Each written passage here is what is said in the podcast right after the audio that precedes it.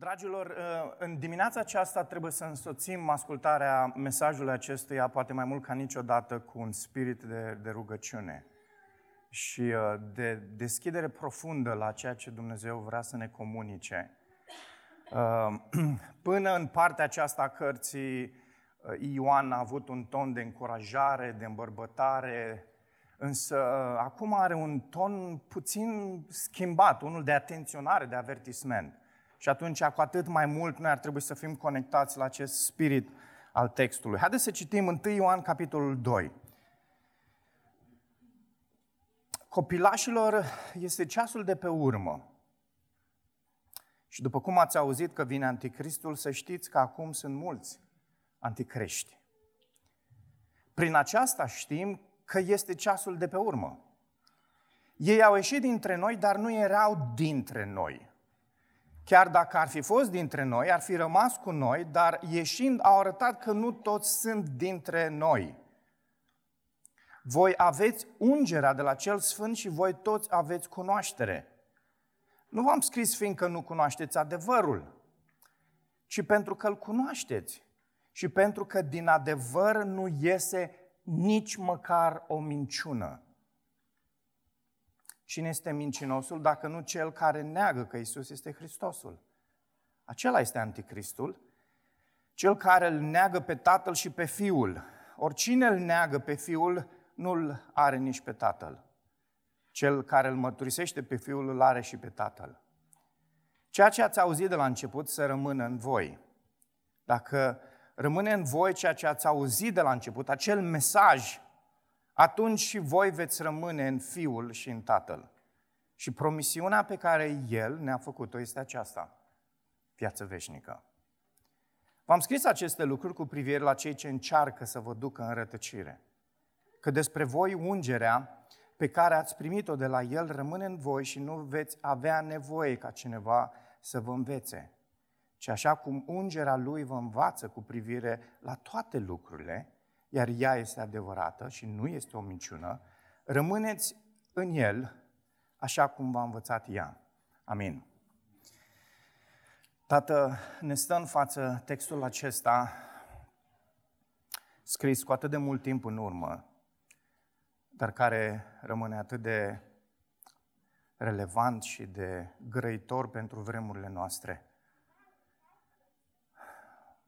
Trăim vremuri dificile. Ele au fost de când tu ai plecat dintre noi și până când te vei întoarce. Sunt vremuri de test. Uneori vremuri de dezamăgire. Dar mulțumim că Tu ești speranța noastră și că în adevăr nu există minciună. Tu ești adevărul. Și, Tată, te rugăm dimineața aceasta, prin Duhul Tău cel Sfânt, să ne înveți, să ne mustri să ne îndrepți, să ne încurajezi prin cuvântul tău. Amin. Un băiețel care stătea cu minte lângă tatăl sau în biserică întreabă, Tati, cum arată un creștin? Tatăl încercând să nu deranjeze pe cei din jur, îi răspunde fiului. Un creștin este o persoană care iubește și împlinește cuvântul lui Dumnezeu. Își iubește prietenii, chiar și dușmanii. Se roagă adesea, e blând și bun și este mai interesat de cer decât orice altceva. Băițelul care părea puțin încurcat și nedumerit, întreabă după câteva secunde de meditație. Tati, eu am văzut vreodată vreunul? Era o glumă. nu știu dacă uh, realizăm uh, gravitatea acestei uh, întâmplări. Au fost vremuri de test și sunt vremuri de test în perioada asta în care noi trăim până în momentul în care Isus se va reîntoarce. O mare parte din timpul și din activitatea pe care o consumăm fiecare dintre noi, energia pe care o depunem, o depunem în stradă. Noi suntem mai mult în lume decât suntem în contextul comunității. Suntem chiar, am spune mai mult, în lume decât suntem în contextul familiei, ținând cont că cea mai mare parte când suntem în familie o dormim. În adevăratul sens al cuvântului. Ă, strada nu definește identitatea noastră, ci doar o confirmă. Nu poți arăta pe stradă într-un fel și în afara străzii altfel. Ce ești în stradă, ești acasă, ce ești în stradă, ești în comunitate, ce ești în stradă, ești în prieteniile în care ești implicat. De la primele momente ale bisericii, comunitatea credinței a așteptat și a anticipat cu nerăbdare revenirea Mântuitorului ei drag. Noul Testament, deși nu oferă uh, un timp exact, uh, o dată, 2000, nu știu cât, uh, un timp al revenirii lui, vorbește mult despre această perioadă. O numește în mai multe feluri. Aici, în textul pe care l-am citit de față, spune ceasul de pe urmă. Ne spune asta de două ori. Deși unii mai preferă și traducerea un ceas de pe urmă, un ceas dintre cele care sunt de pe urmă, în sensul că sunt mai multe și acesta este unul dintre aceste ceasuri. Apoi avem uh, expresia sfârșitul veacurilor. Pavel le spunea celor din Corint, aceste lucruri li s-au întâmplat lor, vorbind despre ce s-a întâmplat în contextul uh, Israelului și a Vechiului Testament, pentru a ne servi nouă, cei care suntem în comunitatea noului legământ, drept exemple. Și au fost scrise pentru a ne avertiza pe noi cei peste care urmau să vină sfârșitul veacurilor. Noi trăim aceste vremuri, noi comunitatea noului legământ. Apoi mai este o altă expresie, zilele de pe urmă, zilele din urmă. În Evrei 1 cu 2, un text pe care îl știți foarte bine, zice, însă în aceste zile de pe urmă El ne-a vorbit prin Fiul. Și mai este încă unul, probabil într-una dintre cele mai uh, grozave predici despre aceste vremuri. Matei ne oferă cinci predici în toată Evanghelia lui, toate pe munți. Munții în Evanghelia lui Matei sunt foarte importanți. Avem predica aceea mare, 5, 6, 7, predica de pe munte, dar mai urmează încă 4, 10, 13, 17, 18, 24, 20, 23, 24. Această ultimă predică a lui Matei este despre vremurile din urmă. El numește acolo începutul durerilor nașterii. 24-25. Iisus este stârnit de o întrebare pe care apostolii o pun și el povestește despre aceste vremuri. Și vreau să surprind doar un, un mic paragraf din textul acesta, dacă vreți să deschideți la Matei, capitolul 24, în care apare această expresie înțeleasă adesea de unii greșit, dar care este echivalenta sau echivalentul expresiei din textul nostru din, 2, ă, din 1 Ioan, capitolul 2, ă, și anume această vreme din urmă. Matei 24, versetele 4 și 8. Vedeți să nu vă înșele cineva, că își vor veni mulți în numele meu zicând, eu sunt Hristosul, și vor înșela astfel pe mulți. Veți auzi de războaie și vești de războaie. Vedeți să nu vă neliniștiți, căci aceste lucruri trebuie să se întâmple. Războaiele sunt o normalitate, spune Isus aici. Astea trebuie să se întâmple în această perioadă de testare. Dar încă nu va fi sfârșitul. Un neam se va ridica împotriva altui neam și o împărăție împotriva altei împărății. Va fi foamete, va fi, uh, vor fi cu tremure, molimă și div- în diverse locuri, dar toate acestea sunt doar începutul durerilor nașterii. Înțelegerea din toate aceste pasaje în care apare, apar diverse, diferite expresii, este că vremurile din urmă au început odată cu prima venire, cu primul advent. Și că ele vor continua până când Isus va reveni, al doilea advent. Ele vor culmina, de fapt, în ceea ce numește Scriptura, atât în Vechiul cât și în Noul Testament, ziua Domnului. Daniel ne oferă multe detalii despre, despre acea ultimă săptămână. Atunci se va arăta în cer semnul fiului, fiului omului și el se va întoarce. Vremea aceasta în care noi trăim este o vreme a testului. Există o distinție în Noul Testament dintre zilele de pe urmă, de obicei folosit la plural, dacă nu de fiecare dată, și ziua Domnului. Așa cum am ajuns să citesc eu Noul Testament, am înțeles că ziua Domnului este finalul acestor zile de pe urmă. Vechiul și Noul Testament descriu foarte clar perioadele acestea. Mesajul de astăzi nu se referă la cea zi a Domnului, care va fi o zi atât de condamnare, atât de judecată, cât și o zi de bucurie. Uh, mesajul de astăzi este despre această perioadă dintre adventuri, care este o perioadă dificilă, care este o perioadă grea, care este o perioadă de încercare, care este o perioadă de testare pentru biserică și pentru fiecare dintre noi.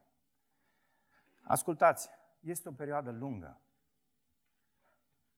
Și este o perioadă lungă, lungă ținând cont că ucenicii o așteptau. Și au trecut ceva ani de atunci. Dar pentru că este așa de lungă, nu înseamnă că Isus nu va veni. Ascultați, dacă ar fi să pun întrebarea aceasta cu siguranță că fiecare dintre voi veți verbaliza afirmativ, da, Isus se va întoarce, însă nu cumva de multe ori în inimile noastre, dacă ar fi să, să fim autentici și realiști, se întâmplă să ne pierdem această speranță că Isus se va mai reîntoarce. Când ne uităm la cum arată lumea aceasta, când ne uităm la cât de grave sunt lucrurile, când ne uităm la cât de dificile sunt lucrurile, nu cumva suntem ispitiți în inima noastră să ne îndoim că Isus ar mai veni. Nu cumva ne-a uitat? Dar Matei aude suspinul acesta al inimii. Și în textul sau în predica aceea pe care v-am, din care v-am redat, el, tot el spune în versetul 33 din capitolul 24, tot așa și voi când vedeți toate aceste lucruri, să știți că El este aproape, este chiar la uși. Dragilor, Iisus vine. Maranata, Domnul nostru vine. Am pus pe Microsoft Maranata și mi-a schimbat, nu am înțeles cuvântul ăsta. Dacă facem îndeajuns de multă liniște astăzi, aproape că îi auzim pașii. Domnul nostru vine și trebuie să fim plini de speranță. Și indiferent de condiția în care fiecare dintre noi suntem astăzi aici, trebuie să ascultăm. Pașii lui se audă. Noi nu ne uităm înspăimântați la aceste zile. Nu. Cu entuziasm. Dar suntem conștienți că este o perioadă de test și El scoate ce, ce nu este ok atât în comunitatea Lui, cât și uh, în fiecare dintre noi. Scoate la iveală lucruri care sunt ascunse. Da, asta poate fi un gând terifiant, însă dacă suntem mai Lui, din contră, repet lucrul ăsta, repet, pentru că Ioan ne tot repetă lucrul ăsta, este un gând de încurajare. De aici și această distinție între ei și voi, ei și voi. Ioan vrea să vedem acest contrast. Fiți mângâiați de faptul că El, care se va așeza ca un rafinor și ca cel care curăță argintul, Maleahi 3 cu 3, este cu ochii pe tot ce se întâmplă. Oare cum ar putea un bijutier să scoată piese de colecție dacă nu ar fi atent la ceea ce face? Bijutierul este cu ochii pe juvaierurile lui, niciodată nu apasă prea tare, niciodată prea ușor, ci întotdeauna atât cât este necesar. Este cu ochii pe creația lui, este cu ochii pe comunitatea lui, este cu ochii pe tine. În această secțiune a epistolei, Ioan trece de la încurajare și îndemn la avertisment, cum spuneam. Își cheamă cititorii să continue în mesajul pe care l-au auzit de la început, pentru că în lume sunt deja, zice el, mulți anticriși. Eu am așa un, uh, un talent de foarte multe ori de a exagera lucrurile și folosesc în, în vocabularul meu, de, de foarte multe ori apare foarte și mulți, dar de data asta nu exagerez.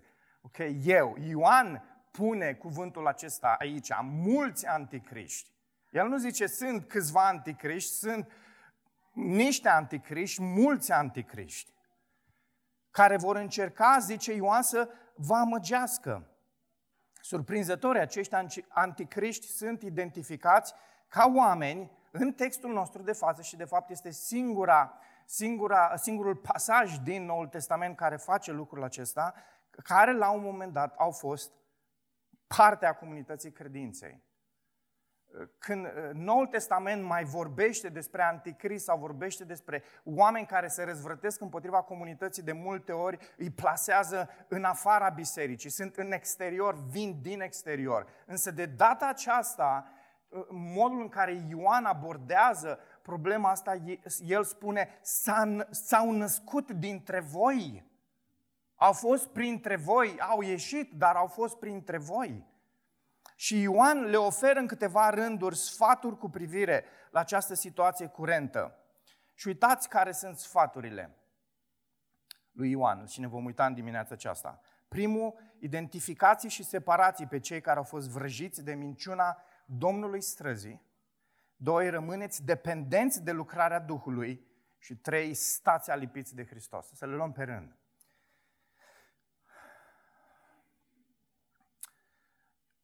Este ceasul de pe urmă?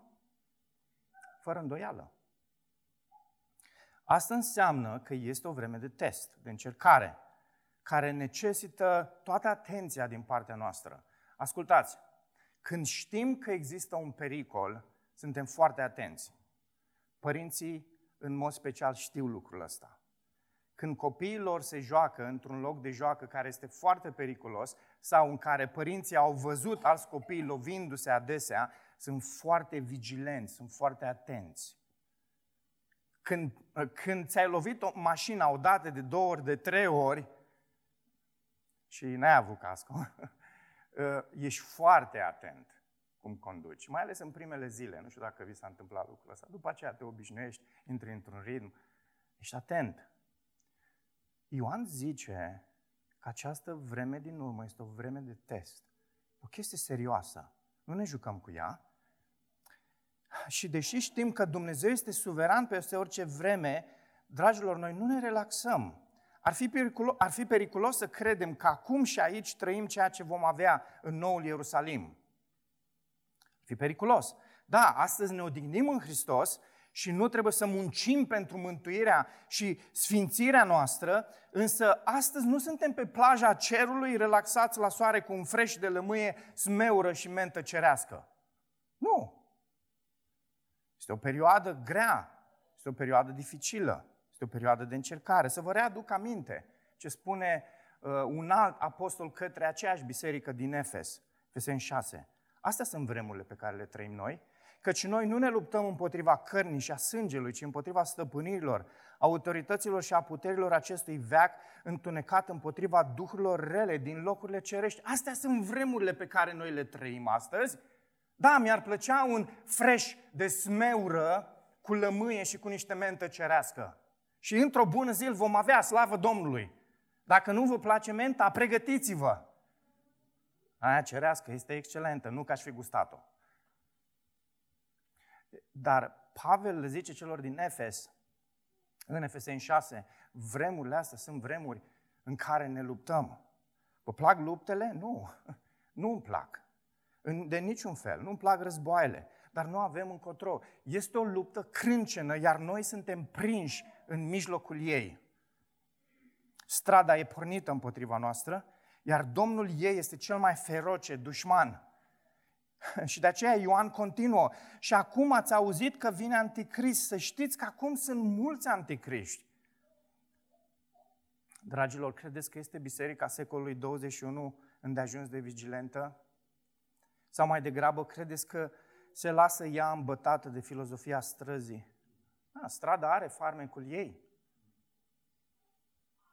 Credeți că sunt creștinii milenului 3 adormiți de aromele străzii? Surprindem în avertismentul acesta lui Ioan anticrist și anticriști. Ați observat, da? Avem un singular și avem un plural. Un anticrist care va veni și despre care vorbește Daniel atunci când descrie ultima săptămână din profețiile lui și anticriști care acum sunt în lume.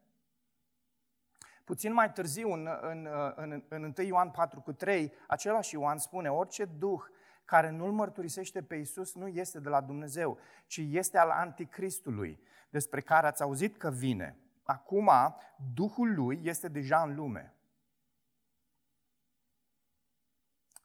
Iar în 2 Ioan scriam, versetul 7, căci în lume au ieșit mulți înșelători care nu mărturisesc că Isus Hristos a venit în trup. Acesta este înșelătorul și anticristul. Frații mei, avertizmentul ăsta lui Ioan nu este doar pentru biserica din Efes. Este și pentru noi, acum, după aproape 2000 de ani. A trecut mult, da, a trecut foarte mult. În lume sunt unii, dacă nu chiar foarte mulți, care îl urăsc pe Isus, care ar face orice împotriva lui și împotriva cel, acelora care îl urmează pe el. Să avem grijă. Vocea lor poate părea tentantă, ispititoare, dulce. Săptămâna aceasta, pe una dintre platformele de uh, socializare, mi-a apărut o propunere de webinar intitulată Între filozofie și dogmă. Îmi place filozofia. și asta e motivul pentru care, bineînțeles, că am dat click pe el pentru a vedea descrierea evenimentului. Ascultați printre rânduri, așa, ce spunea evenimentul acesta. Cum poți să trăiești viața bine fără Dumnezeu? Ce propunea, de fapt, webinarul acesta era că poți să trăiești într-un mod filozofic viața asta, împlinit, fără a lua în seamă dogmele religioase.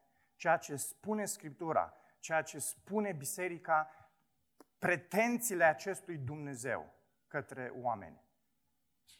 Bineînțeles că era full, interes full pentru așa ceva.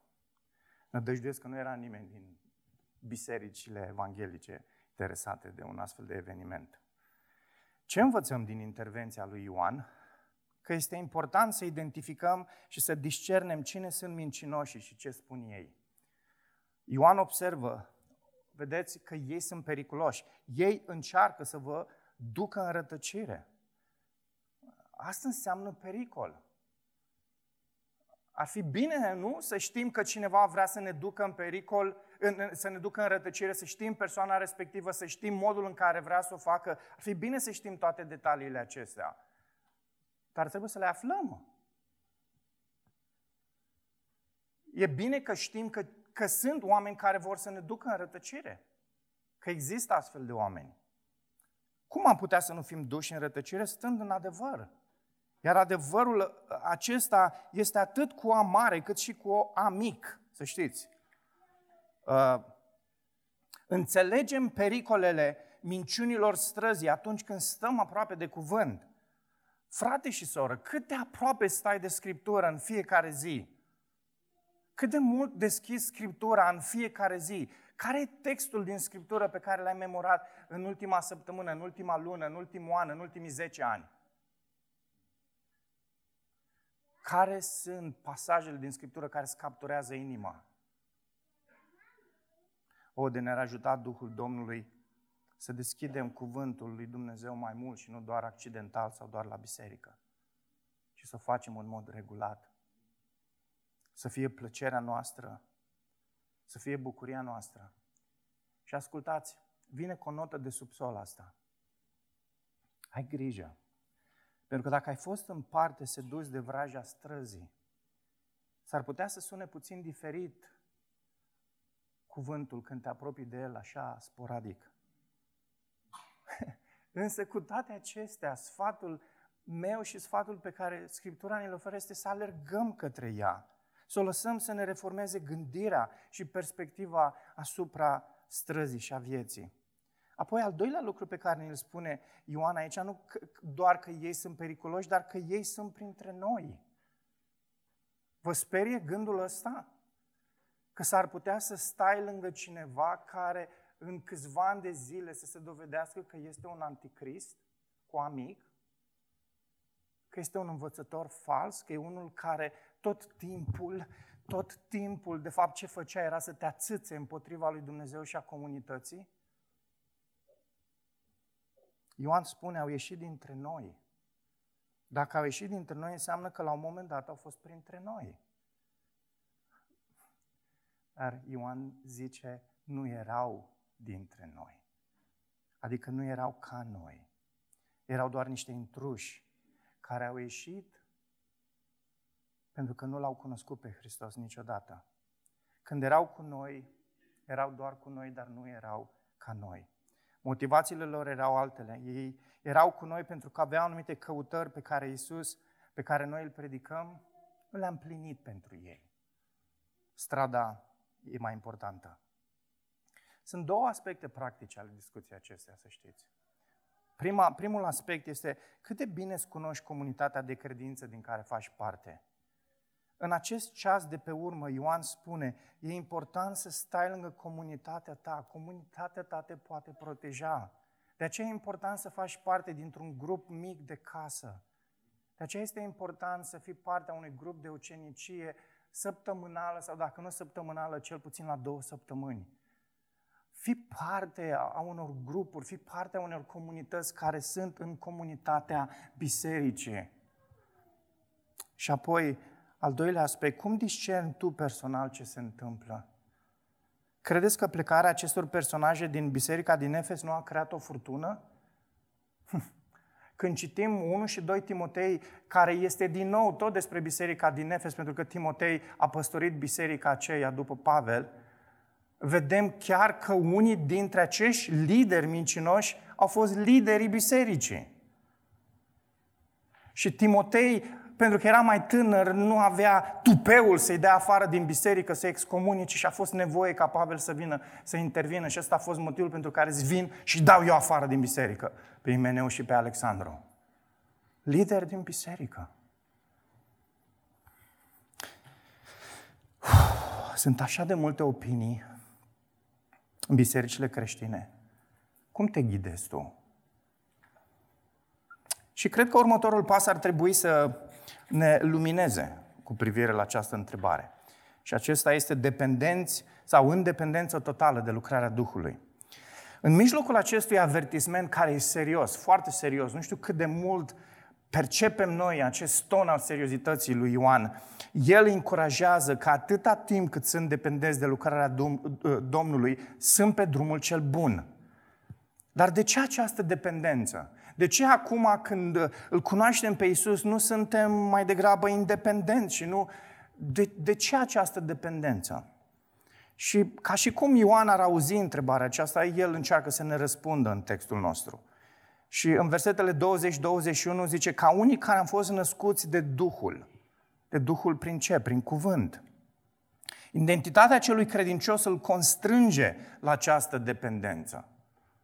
Faptul că ai fost regenerat de Duhul lui Dumnezeu, nu poți să umbli uh, în viața aceasta, nu poți să arăți bine în sensul să arăți pe Hristos în stradă, să arăți în familie pe Hristos, nu poți să arăți în comunitate pe Hristos decât dacă ești dependent de Duhul. Ioan îi separă aici, când zice însă voi, îi separă pe credincioși de cei ai străzii. Și Ioan recunoaște că cei care au fost regenerați de Duhul au o altă identitate. Apare acest termen aici, ungerea. Uh, aveți ungerea. Ce vrea Ioan să spună? Teologii sunt de părere că Ioan împrumută aici limbajul intrușilor. Ei care spuneau că au o ungere sau o iluminare superioară față de ceilalți. Și expresia asta apare în Noul Testament doar aici.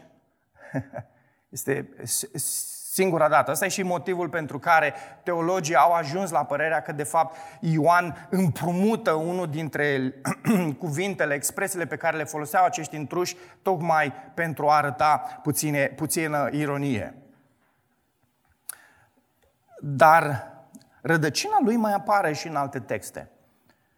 Și aproape în unanimitate face referire la Duhul Sfânt care împuternicește.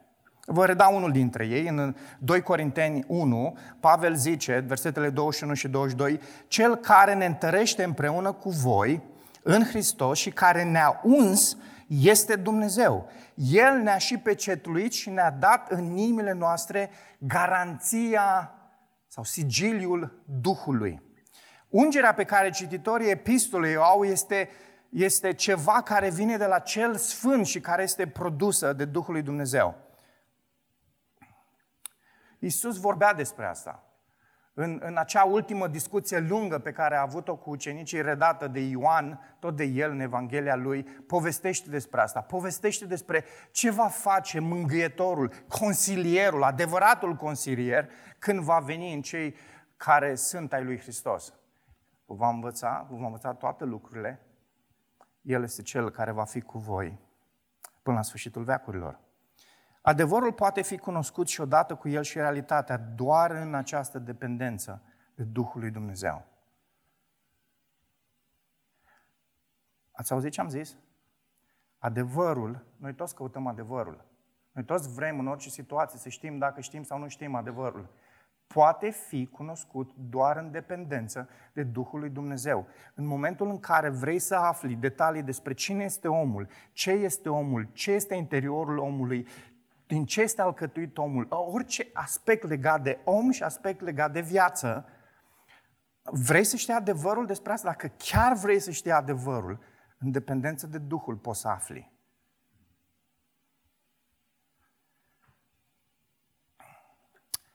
Apoi, al doilea aspect.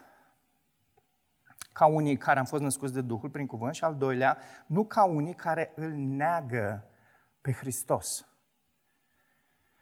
Și ascultați, da, vorbește aici despre anumite erezii și am deschis niște cărți de istorie, arhivă, să citesc despre aspectele astea și despre modul în care zic unii că gnosticismul s-a născut în, în mijlocul uh, creștinismului. Sunt speculații și speculații.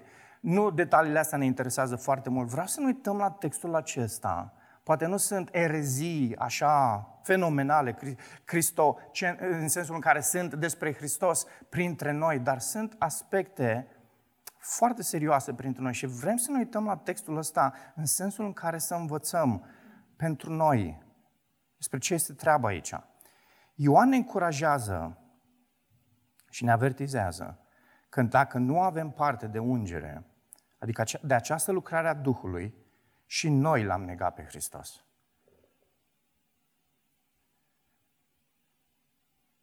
Și ăsta e motivul pentru care de foarte multe ori oamenii ajung, oameni din contexte evanghelice, să-L nege pe Isus în diverse lucruri, în diverse aspecte, pentru că nu sunt dependenți de Duhul, ci mai degrabă de o filozofie a străzii. Este harul lui Dumnezeu atunci când Duhul ne-a dus la viață. Este harul lui Dumnezeu ce a plantat El în noi, adică această sămânță a adevărului, cum zice Petru. De aceea noi cunoaștem toate lucrurile și nu avem nevoie să fim învățați.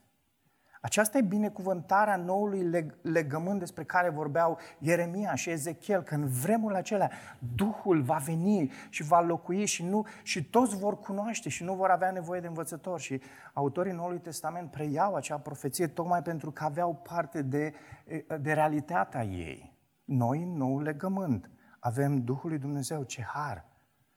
Dar cine sunt mincinoșii? Cei care neagă că Isus este Hristosul în limbajul lui Ioan, contrastul acesta între alb și negru este de mare ajutor. Perspectivele opuse pentru Ioan nu sunt doar niște perspective complementare, ci adevăr și minciună. Foarte important aspectul ăsta. Pentru că uneori ne zicem, aia e opinia ta, aia e opinia mea, aia se complementează. Okay. Adevărul undeva la mijloc. Okay? Nu știu dacă ați auzit afirmația asta adesea printre noi. Vă redau câteva, câteva afirmații uh, pe care Ioan le-a avut deja. Dacă spunem că avem părtășie cu Tatăl, dar nu umblăm în întuneric, suntem mincinoși. Dacă afirmăm că îl cunoaștem pe Dumnezeu, dar nu ținem poruncile Lui, suntem mincinoși. Dacă spunem că îl iubim pe Dumnezeu, dar nu prea îl avem la inimă pe fratele sau sora, suntem mincinoși. Observați acest alb și negru pe care Ioan îl prezintă, el nu se joacă. El nu se joacă. V-a făcut cineva vreodată mincinos? Da, sigur, cu siguranță. V-ați supărat? Nu e așa că chiar și atunci când știm că suntem mincinoși, tot ne supărăm că cineva ne face că suntem mincinoși. A, nu știu, eu cel puțin mă supăr. E interesant că nu, nu ne place această abordare directă, însă Ioan e foarte direct. Foarte direct cu cei din Efes, foarte direct cu noi. Și cred că și noi ar trebui să învățăm ceva din acest spirit al lui Ioan. Calvin, referitor la acest pasaj, scria Acum vedem că Hristos este negat ori de câte ori sunt omise lucruri care îi aparțin lui. Și pentru că Hristos este împlinirea legii și a Evangheliei, în El regăsim toate comorile înțelepciunii și înțelegerii. El este de asemenea ținta către care trag toți ereticii și către care își îndreaptă săgețile. De aceea, apostolul are motive bune să-i numească pe cei care luptă împotriva lui Hristos mincinoși. Deodată ce tot adevărul ne este expus nouă în El, în Hristos. Frații mei, surorile mele, prietenii mei, vă îndemn să luăm în serios această atitudine pe care Ioan vrea să ne transmită. Facă bunul Dumnezeu să fim o comunitate care nu se joacă cu aceste lucruri și care, care să numească minciuna minciună.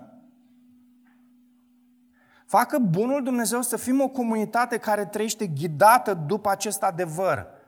Ascultați, tot adevărul ne este pus la dispoziție în Hristos, în cuvânt, prin Duhul. Hristos este Cel care ne oferă standardul adevărului. Această filozofie greșită care circulă prin biserica creștină, că tot adevărul este adevărul lui Dumnezeu, este o filozofie falsă.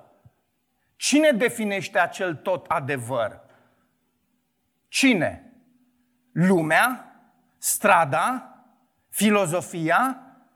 Medicina? Știința? Cine definește acel tot adevăr? Nu mai degrabă, Scriptura ne zice că Hristos este adevărul și tot adevărul lui Hristos este adevăr. Da, cu asta pot fi de acord. Ioan zice, cu asta pot fi de acord. Pentru că în adevărul acesta al lui Hristos nu există minciună. Tot adevărul ne pus la dispoziție în Hristos, în cuvânt, prin Duhul. Adevărul pe care ne-l oferă Hristos prin cuvânt, ascultați, nu este subiectiv, nici relativ. Este, este, este suficient pentru că este cuvântul lui Hristos. Amin? Apoi, suntem ancorați în mesajul și în persoana Lui. Asta, asta e gândul final pentru, pentru, pe care vrea să ne-l transmită Ioan în dimineața aceasta. Cum, cum poate comunitatea credinței să se protejeze de un astfel de atac, care e un atac serios, violent? Cum putem noi, ca și credincioși, să fim protejați de atacurile și de minciunile celui rău? În primul rând, asigurați de cuvânt. Mesajul pe care l-ați auzit, asta este ce, despre ce vorbește uh, Ioan și a tot repetat expresia asta încă de la începuturile epistolei. Mesajul, mesajul, mesajul pe care l-ați auzit este, este ceea ce garantează perseverența voastră, le spune Ioan. Rămâneți în el și el, se va, și el va confirma autenticitatea relației voastre cu Isus și cu Tatăl. Mesajul ăsta primit de la Dumnezeu este întruchipat în Scriptură. Este tot ceea ce trebuie să ne preocupe și să ne fascineze. Crezi că e demodat? Crezi că doar pentru că zice gând în loc de creier, nu mai este relevant pentru vremea noastră? Doar pentru că zice sânge și carne și nu zice ADN și celulă, nu mai este relevant pentru vremea noastră?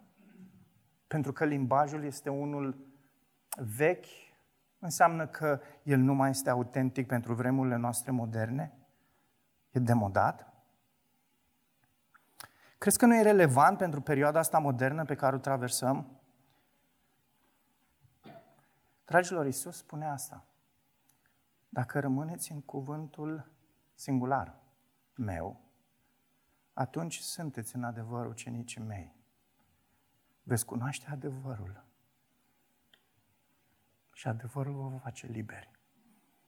Știți de ce nu mai sunt creștinii de astăzi liberi? Știți de ce trăiesc ei legați de chestiuni, de gadgeturi, de filozofii, de prostii, de nebunii? Știți de ce? Pentru că nu mai cunosc adevărul. Și de ce nu cunosc adevărul? Ei nu cunosc adevărul pentru că nu cunosc cuvântul singular al lui Isus. Și ascultați, Iisus nu zice acolo că nu mă cunoașteți pe mine. Da, Evrei 1 ne spune că întruchiparea revelației lui Dumnezeu, a cuvintelor lui Dumnezeu, nu este redată în persoana lui Isus. Dar sunt cuvintele pe care Iisus ni le-a transmis și ele devin singular și ele trebuie să penetreze inimile noastre, să ne transforme și în felul ăsta să trăim liberi. Liberi de lumea asta, liber de ce se întâmplă în stradă, liber de toate aceste aspecte și bucurându-ne de Isus. Știți care este frumusețea cuvântului că ne face să ne îndrăgostim de cuvânt cu cât mare? În momentul în care oamenii nu înțeleg și se joacă cu cuvântul cu cât mic, ca și cum este o competență intelectuală, nu se vor îndrăgosti de cuvântul cu cât mare. Dar faptul că se întâmplă acest exercițiu în viața unora, nu, nu, nu putem să zicem, a, cuvintele astea sunt demodate, că am văzut că n-a schimbat viețile altora și uite câte opinii există în biserica creștină. Nu mesajul pe care îl transmite Ioan, mesajul pe care îl transmite Pavel, mesajul pe care îl transmite Scriptura mereu și mereu și mereu este că trebuie să fim fascinați de revelația aceasta verbală și apoi scrisă pe care Dumnezeu ne-a dat-o. Ești tu așa? Și apoi, ultimul aspect pe care Ioan îl atinge este această pecetluire prin Duhul în Hristos. Lipiți de inima lui Isus lipiți de inima Lui, lipiți în El, să, să, să pați în El. Așa de importante sunt lucrurile astea încât Ioan se vede nevoie să le repete. Sunteți gravați, să pați în Hristos prin Duhul Lui. Da, aceștia vor să vă înșele, dar voi sunteți pe drumul cel bun. Ironic, ironic, acești filozofi specialiști ai lumii nu au ce să învețe comunitatea noului legământ. Nu au.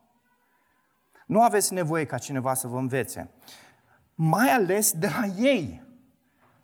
Nu știu dacă noi chiar credem un astfel de verset sau doar îl idealizăm și credem că e de neatins la nivel personal.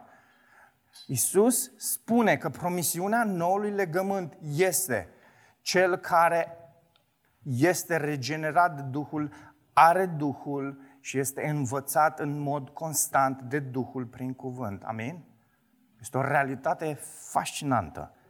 Dragilor, avem Duhul Domnului, avem cuvântul în noi, suntem o creație nouă. Asta este creația nouă. Înțelepciunea lui Dumnezeu locuiește în noi prin Duhul. Credem noi lucrul acesta? S-ar putea ca tocmai acest lucru să fie problema noastră. Astăzi Ioan ne-a avertizat și pe noi, în timp ce a scris bisericii din Efes despre anticriști ăștia infiltrați în comunități. Să stăm aproape de cuvânt pentru a identifica și pentru a adresa minciunile pe care îi le propagă. Dacă astăzi te înspăimântă gândul acesta legat de sfârșitul veacurilor, ce să se întâmple, dacă crezi toate minciunile astea care circulă, trebuie să te întorci la Hristos. Alipește-te de El, roagă-te Lui să pecetuiască în tine Duhul Lui cel Sfânt. O va face cu multă bucurie. Ascultați, asta este singura șansă. Singura șansă. Dacă l-ai mărturisit pe Hristos ca Domn al vieții tale, mă rog ca celor din jur, cei din jurul tău, acești băieței care stau cu minți în timpul serviciilor divine, să fie mai ușor și pentru ei să recunoască creștinii. Pe cei cărora cuvântul le transformă viața în mod continuu, care sunt dependenți în toate de Duhul și care sunt alipiți de Hristos a tot suficient. Văd copiii noștri, văd cei din jurul nostru că suntem dependenți de Duhul, că iubim Scriptura. Facă bunul Dumnezeu să fie adevărate lucrurile astea despre fiecare dintre noi. Amin.